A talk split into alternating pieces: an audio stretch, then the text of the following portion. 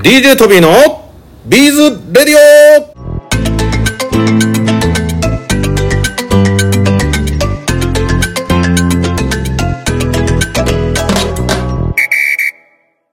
はい、皆さんこんにちは。DJ トビーでございます。ビーズやってますか？イエーイということで、本日のラジオも始めていきたいと思います。本日のゲストはね、私の中ではね、もうビーズ写真家と、まあ、ビーズフレンドでもね、えー我々の、えービーズでできた作品をね、いつも撮っていただいている、えー写真家の村尾香織さんにお越しいただきました。こんにちは。村尾です。はい、こんにちは。早速ね、いろいろね、お話聞いていきたいんですけども、実はね、これ、ラジオ聞いてる方もね、多分すごく、えーご存知の方多いと思うんですけど、トビーはもう写真が大好き。写真が好きっていうより、トビーはカメラが好きなんですよね。いや、素晴らしいですよ。はい、カメラがすごい作好きで、もしかしたら写真を撮ることより、あのカメラのパーツを買うことが好きなんじゃないかっていうぐらいなんかカメラ好きなんですけど。わかります。はい、ちょっといろいろねちょっとお話を聞いていきたいんですけども、村尾さんはこうビーズの写真をこう長年撮ってこられてる、あのお話は聞いてるんですけどもどんなきっかけでこう写真とかって始められたんですか？写真を始めたきっかけですはいね。はいは、まあ、大学時代に、えーやっぱりカメラにはまったところからですね。大学時代に？はい。何があったんですか？えー、ともともと大学で、えー映像っていうか映画学を勉強していて、はいでその映画というものが写真を一枚一枚重ねていくと、まあ、一つの映画になるっていう理論だったので。そうですそうです。一個一個ネガみたいなのが重なってなりますねなのでやっぱり一枚の写真にこういろんなドラマ性とかこういろんななんかストーリーとかそういうものを込められるなって。なんかそういう話大好き。トビー大好物。そういうのがきっかけで、やっぱり一枚の写真の面白さをそこで知ったので、はで、まあ、カメラをもともと好きだったのもあって合わせてちょっとこうハマり始めたって感じですかね。でもなんかあのプロフィール見させていただくともう芸術学科だからまあそもそもその映映像とかねそういう勉強をしてたらあやっぱ写写真だろうってなったんあですね。そうなったんです。最初は音楽だったんです。あ音楽？そうだったんです。とそうなんですよ。音楽の方が先に、まあ、ピアノやってたんですけども、はい。その時に、まあ、音楽もやっぱりそのバックボーンとかい。ろんなものが歴史があったり、はい。その人の個性があったりするものじゃないですか。だから、はい作品の裏に何があるんだろうっていうのが勉強したくなって大学に入ったんですよ。で芸術学科だったんです。えそうなんですか。でたまたまその時に他の専攻で選ぶことができたので、はい。映画学も一緒に合わせて専攻してて、はで、まあたまたまそこで教えてもらってたのがそのワンカットワンカットがワンシーンになって映画になるっていう理論が、まあ、大雑把ですがそういうのを教えてくださる教授にあってすごそれいが本当にきっかけです。確かになんか映画ってあれ、あれ一つ一つのネガそうですよ。がなんか動いてやってそうですよ、ね結局ワンカットワンカットくっつかないと。パラパラ漫画みたいなもうまさにそれです。それがずっとそこにすごい。つながって映画になるわけだからすごいなと思って。でその子それからその写真家として、もちろん今トビー勝手にビーズ写真家って言っちゃってますけど、いはい。どんな写真をこう撮り始めるんですか？えっと最初は実はその音楽もあるんですけど、まあ、大学時代だったので、まあ、ちょうどその頃バンドブームだったので、はい。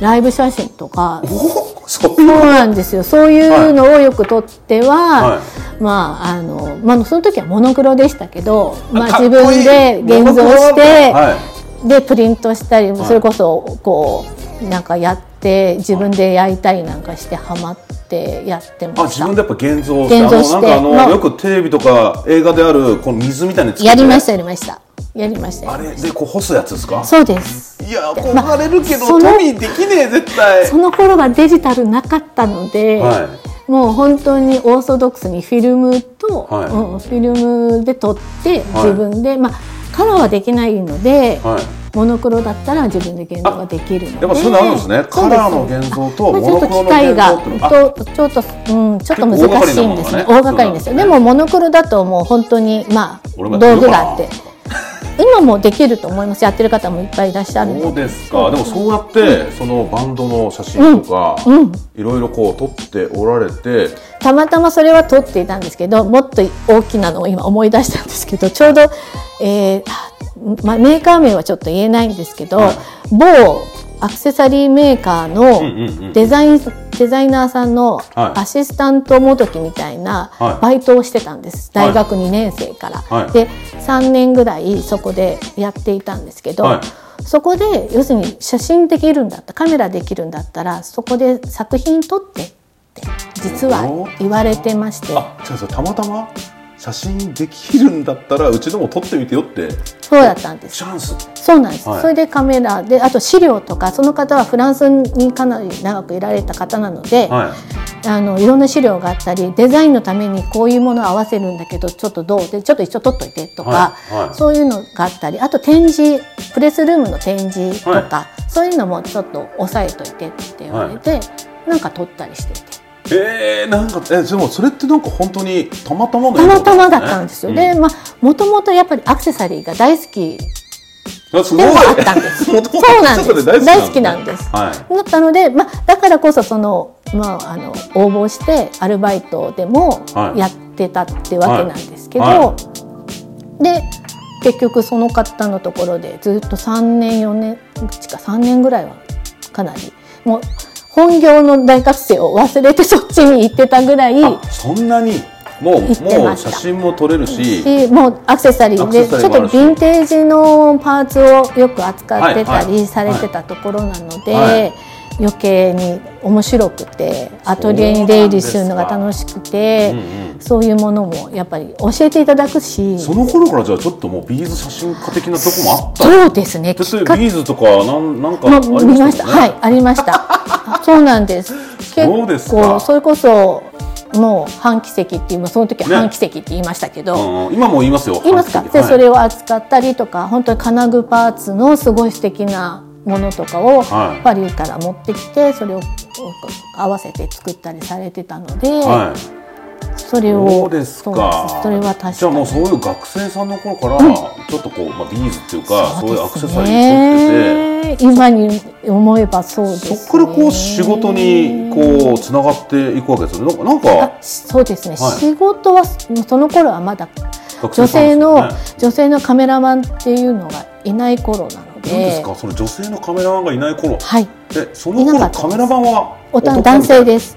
男性しかいなかったです。篠山騎士みたいなそういう男性みたいな感じだった？ん男性しかいなくてはい。女性には、うん、女性でプロのカメラマンっていう人は本当に数人しかいなくてどちらかというと人物をはい。撮ってまあうんプロプロですけどどっちかというと作家さん的なうんうん。意味合いの方の方が多かったと思います。はい。要するに職業としてカメラマンでやってる女性はほぼほぼいなかったし食べていけると思っていなかったので。ちょっと機材とかも重いし。重いですしもう今よりももっともっと重いので。本確かに。当に大変そういうのもあったのかもしれないでですすね力仕事的なところも。それに修行もしなきゃいけないので、はなかなか女性がやるっていうのはない。あでもなんか昔の話で聞いたことなんかあの結局あの小料理屋さんの鍋洗うみたいな感じのなんかこうライトやるそうですところそうですお前ちゃんとこれ準備しとけよみそうでたいな。すそうですそうですそうです。難しい修行の時代そうですありますあります。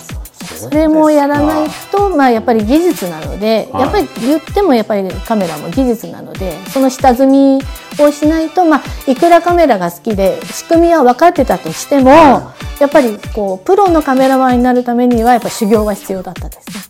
そうですよね。まあ、本当に有名な方がなんかこうどうやって撮ってるのかとか、そうです。横で見てとかやっぱココツとかでまあやっぱそれをこう見ながらアシスタントしながら、ね、もうどういうふうにやってるんだろうとか、まあ、技術をもらいながら盗みながらみたいな感じえー、そう。ですねえじゃあやっぱそういった修行の時代があって。ありましたありました。はい、でそこから？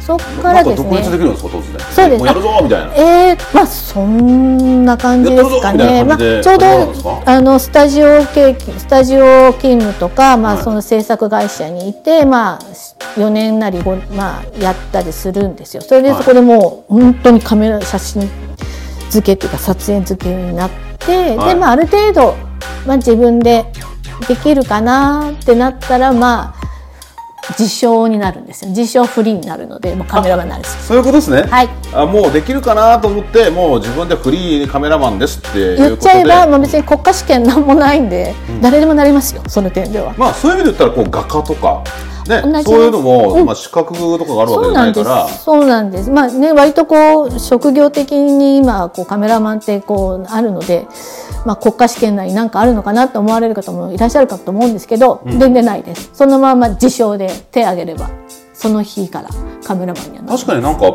我々もなんかトビーさんもなれます。もう本当ですか？カメラマンって言えばもうもうちゃんと画家もうね素敵な写真も撮られてらっしゃるから。確かになんか時々こうビーズの方でもお話しすることがあるんですけど、例えばそのビーズをやることで、ただビーズの完成品を買ってくれる方がいるとかビーズを教えることで習いたいって方がいらっしゃった時点で、それ人数の問題じゃないと、だからそういう方がいらっしゃれば私はもうプロ。で私は、あのなんですかねあのビーズを教える講師ですとか、もうビーズのデザイナーですって、一旦なってそこからあと、ね、ご自身の努力なんじゃないかっていうお話だけど、ねカメラの世界もしかしたら同じだと思います。うんうん。だからそうやって自称で始めるといきなり仕事って来るもんいや来ないです。まずそれの後やっぱり SNS とかは別にないですもんねないです。もうその頃は全く何もないので今度はやっぱりまあ先輩だったり、はまあカメラマンのプロのロケ足って言って、アシスタントなんですけどフリーであるんですよ。はいフリーで行くんですよ。はいそうまあそのやっぱり自分がやりたいなと思うものに近いカメラマンのところのお手伝いに行くようになるんです。へえそうするとまあそこでコネクションもできていくんですね。あじゃあ俺忙しいからじゃあこの子そうですそうですこの子一回使ってみてよみたいなそうですいい感じになってくるそういうことですそういうことです。でそれでやってったり自分の作品をまあ見ていただいたりとかしてあポートフォリオみたいなそうですそうです。そうれでこう、こんな感じで撮るんですけどって言ってオーダーもらえるようにちょっとやったりとかっていうのが初期初期で初めでのもその頃頃もまだその女性のカいメラマンなかったのでやっぱり女性なんてって言われたことはいっぱいありました。なんだと？そいやもうんな世の中だったのか。今はもう本当そう、どちらかというと女性もたくさんカメラマンもいいると思うんですけど、はい。その頃は本当に男性がやる特に物撮りなんかに関してはあのもう料理の世界と同じだと思うんですけど細かい仕事は女性にはできないって言われてましたから。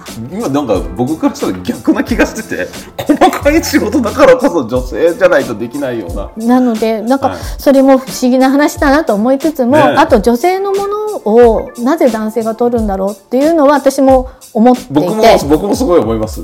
その なんか女性アクセサリーとかそういうものとかも特に。分が身につけないようなものをなんか取っていくわけですもんね、そうなんですよ。で,、はい。でもこんえこれってちょっと違うんじゃないかなって思いながら、はい。あでも自分だったらこう撮るかもっていうのを、まあ、自分で撮影したりとかしながら、ちょっとポートフォリオを作ったりとかそういうこともあったり。いやーでもそこからあの我々でもあのねあのビーズフレンドとか、まあ、そういうところにギュンっていきなり行くわけじゃないえじゃですよね。ないです。もう紆余曲折があって。ってことはなんかいろんなこうモデルさんの撮はい影も戻りました。したり例えばこう、い、ろんなスポーツとかいろんなのもやあとるんですか？私はあの赤ちゃんの雑誌を長くやってた時代えもあるのでやっぱり子供、はい。まあやっぱり女性のカメラマンの方が当たりがまあ、あ絶対ですよね。トビーなんかいたら泣いちゃうもん。そうですね。どちらかといえば泣かれる率は少ないので、あの長くやりました。が赤ちゃん雑誌もかなりこう15年6年ぐらい合わせてビーズの時ビーズとちょっと重なりますけど、でもまあその様子を見ながら撮るっていうのでまあ。たのまあ面白かったですし可愛かったですし、生き物ですし、ねえ。やっぱりそれはもう撮りながらワクワクはしていまでもなんかあの僕 トビーの記憶ではトビーうちあの3人子供いるんですけど、なんかあの写真だけ「あらららららら」みたいなやっぱやんなきゃいけないですか？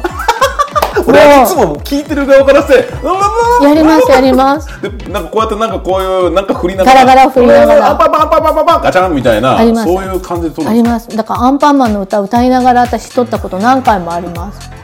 見てもらいたいから。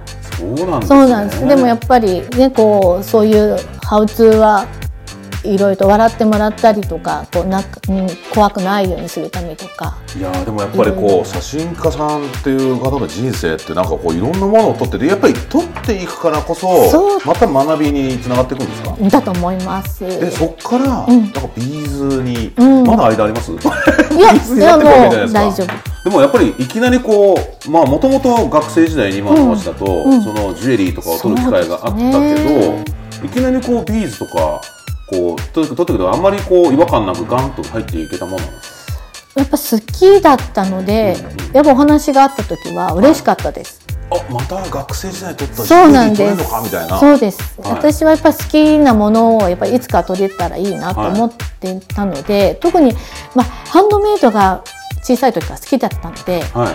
っぱり親しみもありましたし、はいどうせ取るならこういうもの取りたいってちょっとどっかで思っていたところだったので、はちょうど今の,、まあ、あのご存知の小島美奈子さんと、はいちょうどその頃、マイビズスタイルのちょっと前ぐらいに知り合って、はい。でビーズを取ってみませんかっていうことでお声いただいて、はい。で取り出した時もやっぱりもう本当もう取りながらやっぱりいいなとか思いながら、えー実はね小島さんももうラジオにもう出ていただいてて、はい、小島さんからねやっぱこう日本の素晴らしい編集の、うんうん。やっぱ本のことってやっぱ日本の本って素晴らしくて、うんそもうそのまま訳されていくケースもあるんですけど日本のものをそのまま買ってって日本の本って見たらもう作れちゃうものが多くて、おそうですね。プロセスはかなりこう細かく私も一緒にそのマイビズスタイルの頃からプロセス写真も大事に撮ってきたと思ってるんですけど、はい。やっぱり作ってもらう方たちがいかにこうこうその写真を見ただけで、こう自分であこうやれるんだなやれるんだなっていうちゃんと情報がこう渡せるように撮れたらいいなと思ってまして。まあ、イメージももちろん大事なんですけどやっぱりプロセスもなんまあ、か大事ものによってそうですね。プロセスなんかは分かりやすく伝わる。そうですね。やっぱりこう物撮りなんかは、やっぱりそのものの良さがバーンと人にそうですね。やっぱりこうつかみがやっぱりイメージなので。確かに。これを作ってみたいって思うような写真じゃないとイメージが、じゃないとやっぱり心に刺さる刺さる。写真そうですね。でも皆さんにやっぱりねそこが多分知りたいところかなとは思います。ねいやでもなんかいろいろねお聞きしてきたんですけどもうビーズを撮ることってずっとこうやってこられたってことで。あなた作品が際立つビーズ写真の撮り方体験講座開催決定でございます。日時は2023年9月の28日木曜日、29日の金曜日、確実とも10時半から13時、14時から16時半と、え2種類に分かれて開催しております。え終日だと1万3000円税込1万4300円、半日7000円税込7700円ということで、え概要欄からご確認ください。ぜひぜ村尾先生あのこの中では、はい。なんかどんなことをこう学んでいただこうと考えてそうですね、えー、とまずは、まあ、あの一眼レフを、ん。まあ、お持ちでも全然使い方がわからないとか、やっぱり苦手でもうしまい込んでしまっいたいう。いろ買ったけどもう全然タンスのそうなんです。結局スマホで撮った方が楽でみたいな方まあ、スマホもいいんですけどでもやっぱり一眼は一眼の良さがあるので、はまずその苦手意識を取り去ってあげたい。んうん。ということで徹底的に解明できるこの露出とシャッタースピードとか、まあ、そういう ISO とかの問題があるんですけど、それがきちんと理解できてえー次につなげてもらうような講座をまずしたいなと思っています。はい。それがまあやりたいことと、はい。あとは、まあ、皆さんでよく聞かれることなんですけれどもどうやったらこの、まあ、インスタだったら四角い中にうん。こう構図ですとか光の感じですとかそういうの出したらいいですかっていうことを、まあ、ちょっとお伝えできるようなトビーもねそれめっちゃ気になるそうですよね。機械オタクだから機械とその露出とかそういうものは分かるんですけどどうやったらその刺さる写真が撮れるのかっていうね。そうですね。そういうの、例えばあのまあキットですとか、まああとはインスタに載せる写真ですとか、はいあとはまあこう他に一応まあ作品作ったので撮っときたい。はい。でも撮っとくだけじゃなくてやっぱりちょっと自分らしくちょっとこうイメージっぽいものを作りたい。た撮りたいっていみうんな撮りたいですよ。だってもうこんな素敵な作品ずっと作ってて、ね、残しておきたいですよね。はい。ななので、まあ、その時に、まあ、まあ、今ある、まあ、そんなに機材を使わなくても、まあ、取れるっていう方法をまず体験講座ですので、はいお教えできたらいいなと思ってます。いやー皆さんねまたあのもちろんですけどもラジオあとはインスタ、まあ、いろんな手段で皆さんにまた告知させていただきますが、えーこのビーズ写真家としてこう長年、えービーズをガンガン撮ってこられたね村尾先生から、えーぜひ、えー講座の方ご受講いただけたらと思いますので、よろしくお願いしたいと思います、村尾先生、本日は本当にありがとう。こちらこそ最後に、はい。あのビーズを、はい。これまずあのこの講座を受ける前に今日なんかこういうのやってみてごらんみたいなのがもしあればなんかもうスマホでなんかもうなんか例えばこういうふうに一回撮ってみてよみたいななんかありますか？今完全アドリブで聞いてるから、ね。まあ、絶対困ってると思うんですけど。はい、困ってますけど、でも、は一番その作品の中で、いうん、一番見せたいポイントをアップで撮ってみてください。ああ例えばあのカボションの一番素敵なところがうん。まず寄ってうん。撮ってみて、その子のいい顔を探してあげてほしいと思います。いいなあやっぱりやっぱり写真家さんとかやっぱこうプロの方っても話ってなんていうんですかね話も心に残りますね。ありがとうござもいうます。すごい今刺されました。い結局素敵なところはどこなのか、やっぱそれぞれ見てそそうですね。こが際立つ写真を撮ってる。そうですね。それがわからないと、やっぱり全体を入れるにしても、一番の中心はどこかなってことが分かってないと、いやー今刺さりました、もうトビーなんかもうターンもこう機材オタクだからあはい撮る時ははいあこれぐらい任せてはいみたいな。これから、はい。えートビーもそういう形で、はい。あの講座の前にあのあの専門ノックしてみてはい、ここからまた講座を受けたいなと思っております。ということで頑張ってください。はい。本日のゲストはですね、写真家の村尾香織先生でございました。ありがとうございます。こちらこそありがとうございました。賞金30万円は誰の手に？インターナショナルビーズビエンナーレ。2024世界のビーズアートに出会える祭典。皆さんもぜひご参加いただけませんか？世界中からご応募可能でございます一次審査はウェブから応募できます。無料で参加できますのでよろしくお願いします。詳細はビーズビエンナーレで検索してください。皆さんこれから作ると思いますので応募の期間は2024年4月の3日まで準備しております。皆さんぜひぜひビーズアートの祭典に参加してみませんか？よろしくお願いします。